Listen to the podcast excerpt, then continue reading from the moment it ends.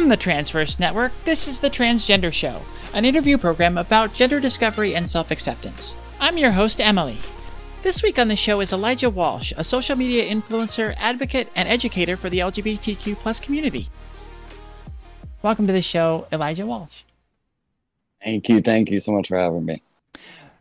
My favorite question to start with How did you choose your name? Oh, so this was a name that I had always felt a deep connection with, but I didn't know why. So I just assumed that I was going to name my child it. And I decided that around the age of 13. And uh, when I got a little bit older, a friend and I were talking. This was five years before I started transitioning. A friend and I were talking about baby names. And I said, Elijah, you know, I might spell it a little bit differently, regardless of sex sign of birth. That's what I'm going to name my child. And she looked at me and said, You know what? You kind of look like an Elijah. Done that day forward, we were actually outside of a party. We went back in the party, and I announced to everybody that my name is now Elijah. You shall address me as such. And my amazing friends, being that they were, they said, okay. And all night they called me Elijah, and that was it. Huh. Now, how was this period in relation on the timeline to when you came out as trans? This was five years before. Uh, I didn't have the language for it. I didn't realize that I was trans. Um, so I had been going as Eli for short or Elijah uh, for five years. So that I had the benefit of that because when I did come out, people didn't have to, uh, you know, get in the habit of using a new pronoun and a new name. So they already had the name down five mm. years before. How old were you when you first realized that, when you first identified that, yes, transgender is what I am? I was 21. I met someone at a bar who was talking about being trans. I didn't know it was a thing. And uh, yeah, 21, 32 now. So 11 years ago. Mm-hmm. Looking back before that in your youth, what were the signs for you that led you to this, or that once you um, realized that you were trans and you could kind of trace those breadcrumbs back? I think there were a lot. Um, but because it was always pushed under the rug, I can't I can't really put a, my thumb on all of them, but just looking back at pictures, even now to this day, I'm looking, I'm like, how did nobody know?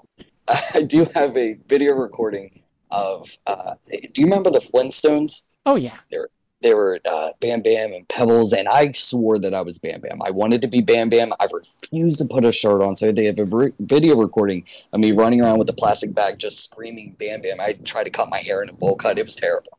but my father was in the background, and you could hear my dad saying, any other little girl would think that she's Pebbles, but this one, and I think I was either four or five at that age, uh, and I, I you know, as my parents changed my name multiple times growing up, and there was they were always unisex names. Um, but they just, you know, oh, you're just a tomboy.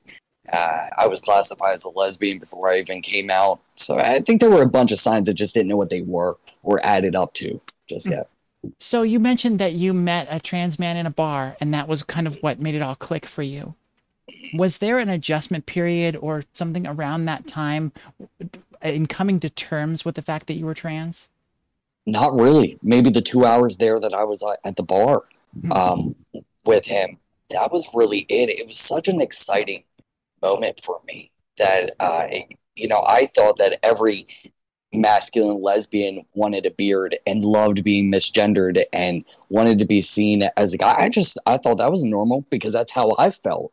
Uh, but when I met him and he was talking about his story and how aligned I felt with it and the things that he was feeling and going through. I was it was incredible. It was it, was like a weight off my shoulder. Is really how I felt.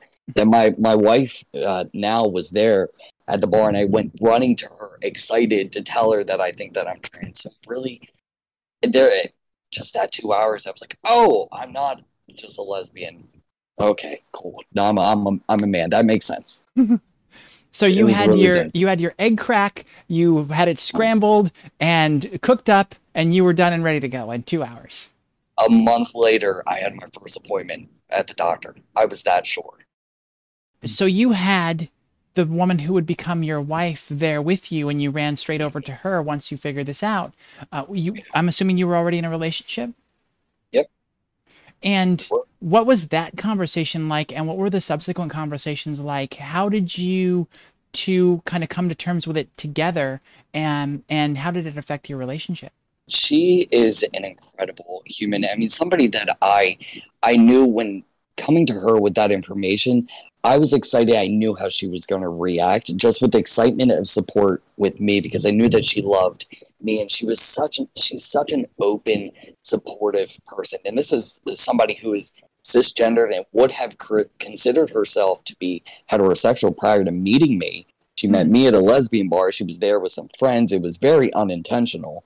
Um, had never been with somebody that was female presenting prior to. So I already knew that, you know, going into it that she was kind of up for whatever okay. because of that. So I really I came to her and she just said, "Okay, I can we look into this a little bit?" And we spent we were up I think until like 4 a.m. just doing some research.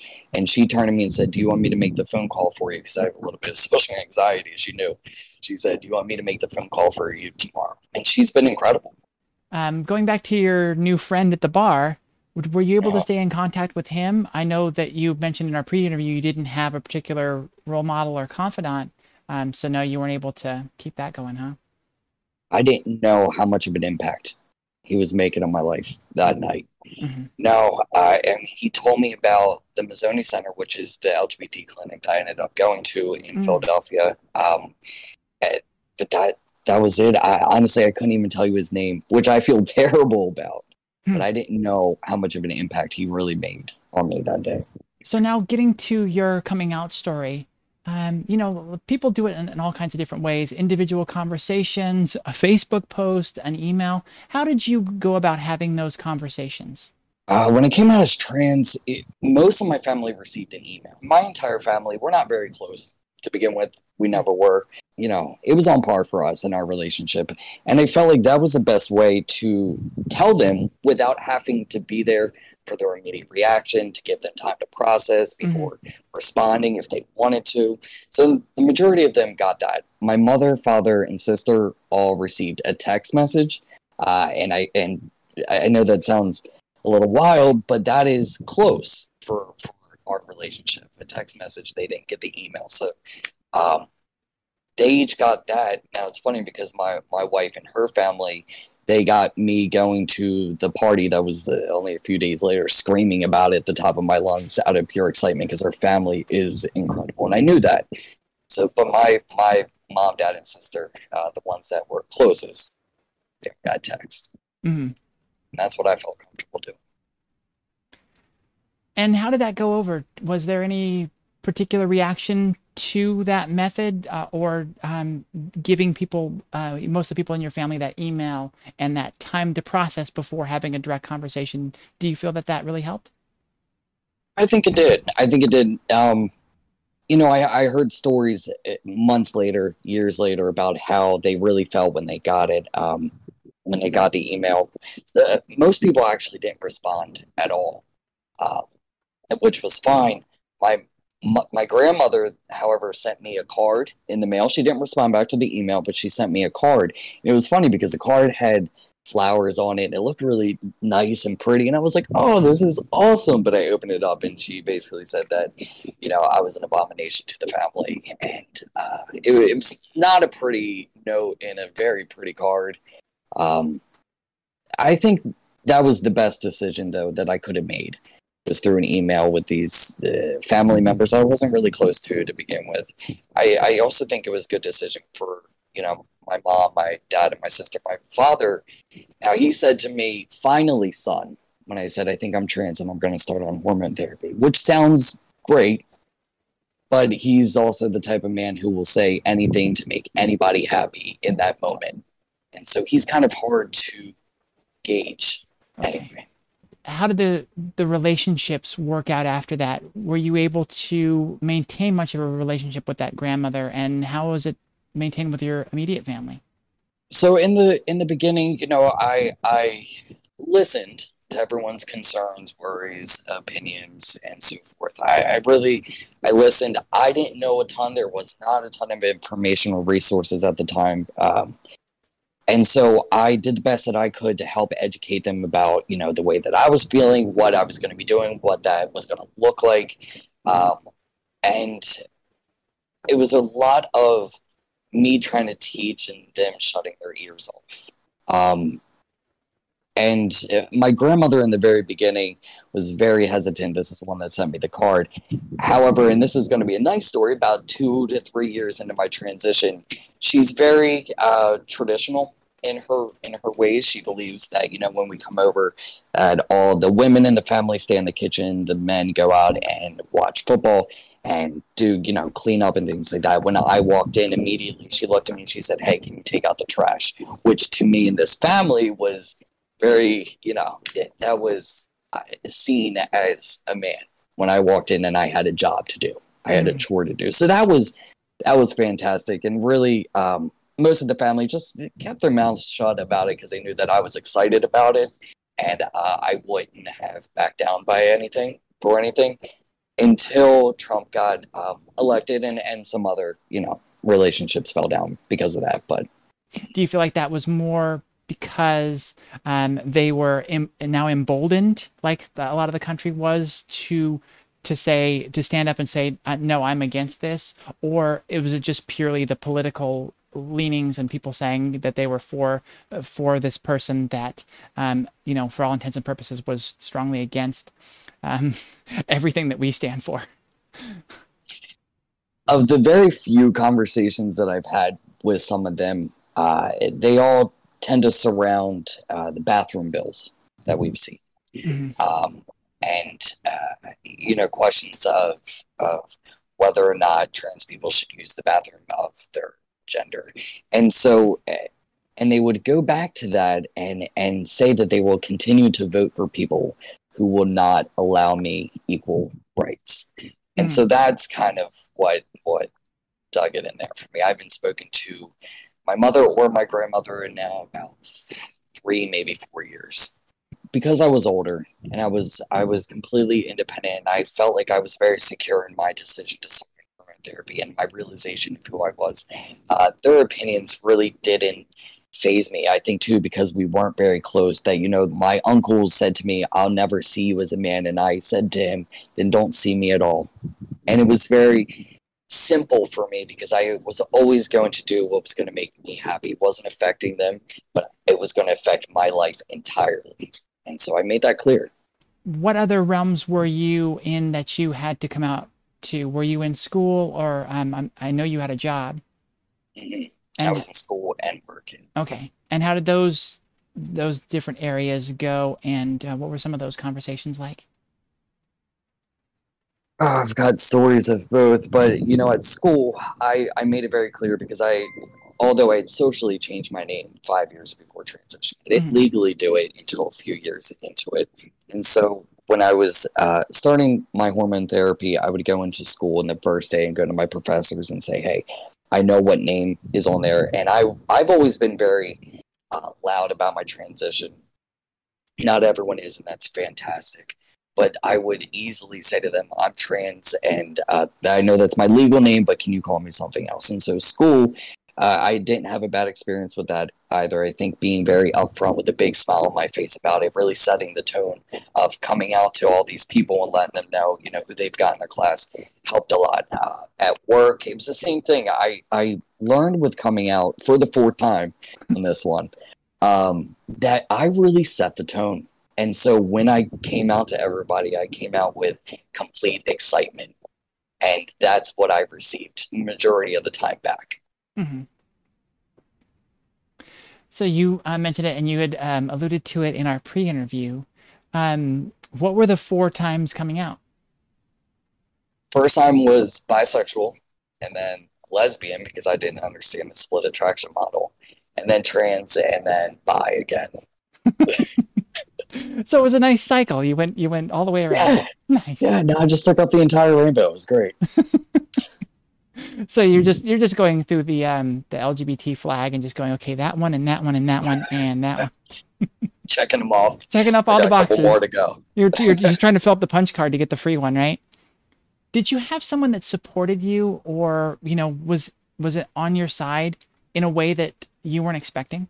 Not really, honestly. I I think that there was the surprise that I felt were um, it came from people that I didn't know that were of older generations. Uh, I, I still, because I know it doesn't sound like very long ago, but uh, 11 years ago, there wasn't as much awareness or visibility of trans people.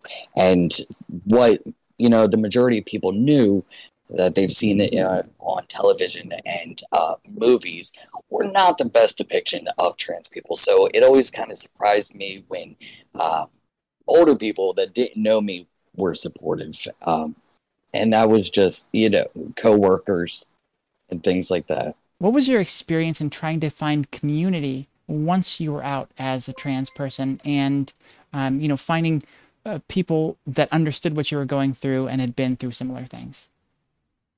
You know, that was tough.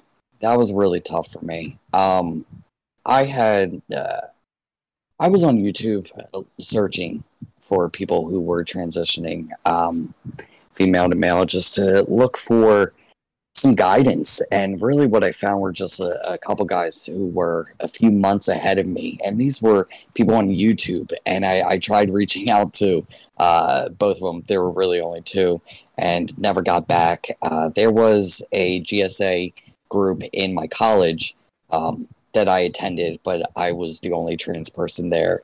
Uh, I did know of a few trans women, uh, but that still didn't feel like home for me. Mm-hmm. Um, it was it was really tough, and um, and so that's a big reason why I started what I started in social media because I wanted to create that that space that I never had. Mm-hmm. And did you find that kind of creating that space brought those brought more people to you that have helped you, or have you just been kind of blazing your own trail and um, you know making your own way? I really think I I was blazing my own trail here. I mean, I even through the social media itself, I I started doing it at a point in my life where I felt like I kind of got it figured out for the most part. Mm-hmm. I wasn't really seeking guidance anymore. I wanted to be the person that that you could go to you know, transitioning and delving right into it was really like diving into the unknown, mm-hmm. into deep waters of not being able to see. At least it was for me, you know, a decade ago. And um, so a lot of it was just doing it on my own and, and hoping for the best. And so now I've created a place where nobody else really feels like that. That's wonderful. Do you feel that? Uh, so, um, first off, where were you in your transition when you felt like you were at that point where you kind of had everything figured out enough to be able to help and guide others? Probably around the five or six year mark. Okay. Um, for me. And so you didn't feel like you needed a whole lot extra. But in doing this, did you find that either through the connections you made or just in doing this sort of like a self therapy thing as you're trying to figure out the things to say and mm-hmm. the, the things to mean, did you find that that helped you in any significant way? Oh, absolutely. I'm still learning every day. Uh, you know, it's a lot of things that I thought before, um, you know, turn out to be untrue, or there's more information to point to a different direction. I, I'm still learning all the time, and uh, when I when I was talking about community, I was just thinking specifically about uh, trans people who are like me. Mm-hmm. But there's still there's a, an entire realm of humans that teach me every day too. What were some of your key fears when you started transitioning, and how have you overcome those? I had a lot. Like I said, I was diving into the unknown, so I was afraid that you know um, that nobody else would understand that I was going to go at it pretty much alone. That I wouldn't be able to find a community. That my wife may not find me attractive anymore. That she might fall out of love with me that um, you know it, i would be the only trans person in my group of friends forever there were a lot of fears a lot of the unknowns of of long-term hormone therapy what that was going to be doing to my body there were a lot a lot of fears. Majority of them have been overcome just by experiencing it and going through it and being like no it's fine. I'm fine. It's okay are your TikTok videos and you know and the stuff that you're doing there do those end up being sort of a therapy for you? Yeah, yeah, they do. And being able to um you know when I when I go to answer questions, I don't immediately hit reply and start recording. Mm. Um I really think about it and I really think about the best way to word things. And in doing that, I spend a lot of time uh, doing my own research to make sure that I'm saying the right thing, that I'm not providing incorrect information. Um, and that's really helpful. And being able to talk with people who are experiencing things that I went through and having kids who, who are experiencing something that I've been through to be able to help with that, helping others is really the best therapy for me. Do you have any times where you are hesitant um, to answer a question, or you answer a question and maybe you learn some other information or think about it in a different way? Um, how do you deal with, with those? Do you have any regrets on anything that you've put out there? I don't think I have any regrets because I, I, I truly believe that we, you know, evolve and we grow as as we learn more, and that's the whole point of this life is to continue learning, to continue progressing. So I don't have any regrets. I do try to um, step back from questions that I get that I don't feel like I should, I have the place to answer. Mm-hmm. Uh, I get questions often about people who are non binary or gender fluid, and I don't identify as either as much as I think I understand about, uh, you know, that I could never fully understand. And people who um, are male to female, I can't, I can't explain on that. Either there are, there have been a few times where I've said something and learn more about it and wish that I had elaborated further with with the research, but I didn't have it at the time. Mm-hmm. You've actually taken it a step further, and you're going to school to learn to be a therapist, correct? Mm-hmm. Yes. Um, yeah. What kind of pushed you in that direction, and what are you hoping to um, gain from that and to do in the future? So when I first started on hormone therapy, one of the things that was required prior to getting my first prescription was uh, seeing a gender therapist. I didn't know what that meant. I didn't know, you know, what that was going to be for me. And my gender therapist was amazing. They were somebody who asked me the questions that um, really got me thinking, but only solidified it further that it was the right decision for me. They also made sure that I had a support system, that I was cognitively aware of what I was doing because transitioning goes beyond just your physical body. It's it's a mental thing as well. And so um, that was really the first time that I I thought to myself, well, I, I want to be that person one day. It took me ten years to to get and actually start doing it, but uh, here I am. How have your goals shifted as you've moved along your transition? Has that happened? Yeah, absolutely. I think when you when you first start transitioning, um, your goals are, you know, finally feeling comfortable in your body, having the world see you the way that you've always seen yourself, um, reaching the milestones in puberty, reaching the milestones in um, hormone levels where you want them to be, um, uh, top surgery, any any sort of thing like that. And so the goals have really progressed over time, depending on where I was. Um, you know, I didn't get top surgery until seven years after I started on hormone therapy, wow. and that was right around the same time that I, I legally changed my name. And so those were major goals. And then it was after that, okay, now I need to get my body in the best shape that I want it to be. Still working on that one, but I'll get there. what is it that you do in on in your life on a daily basis to find validation, to find that those moments where you're like totally live into your identity and really feel Eli? Um I mean, I, I do find validation in, in validating others.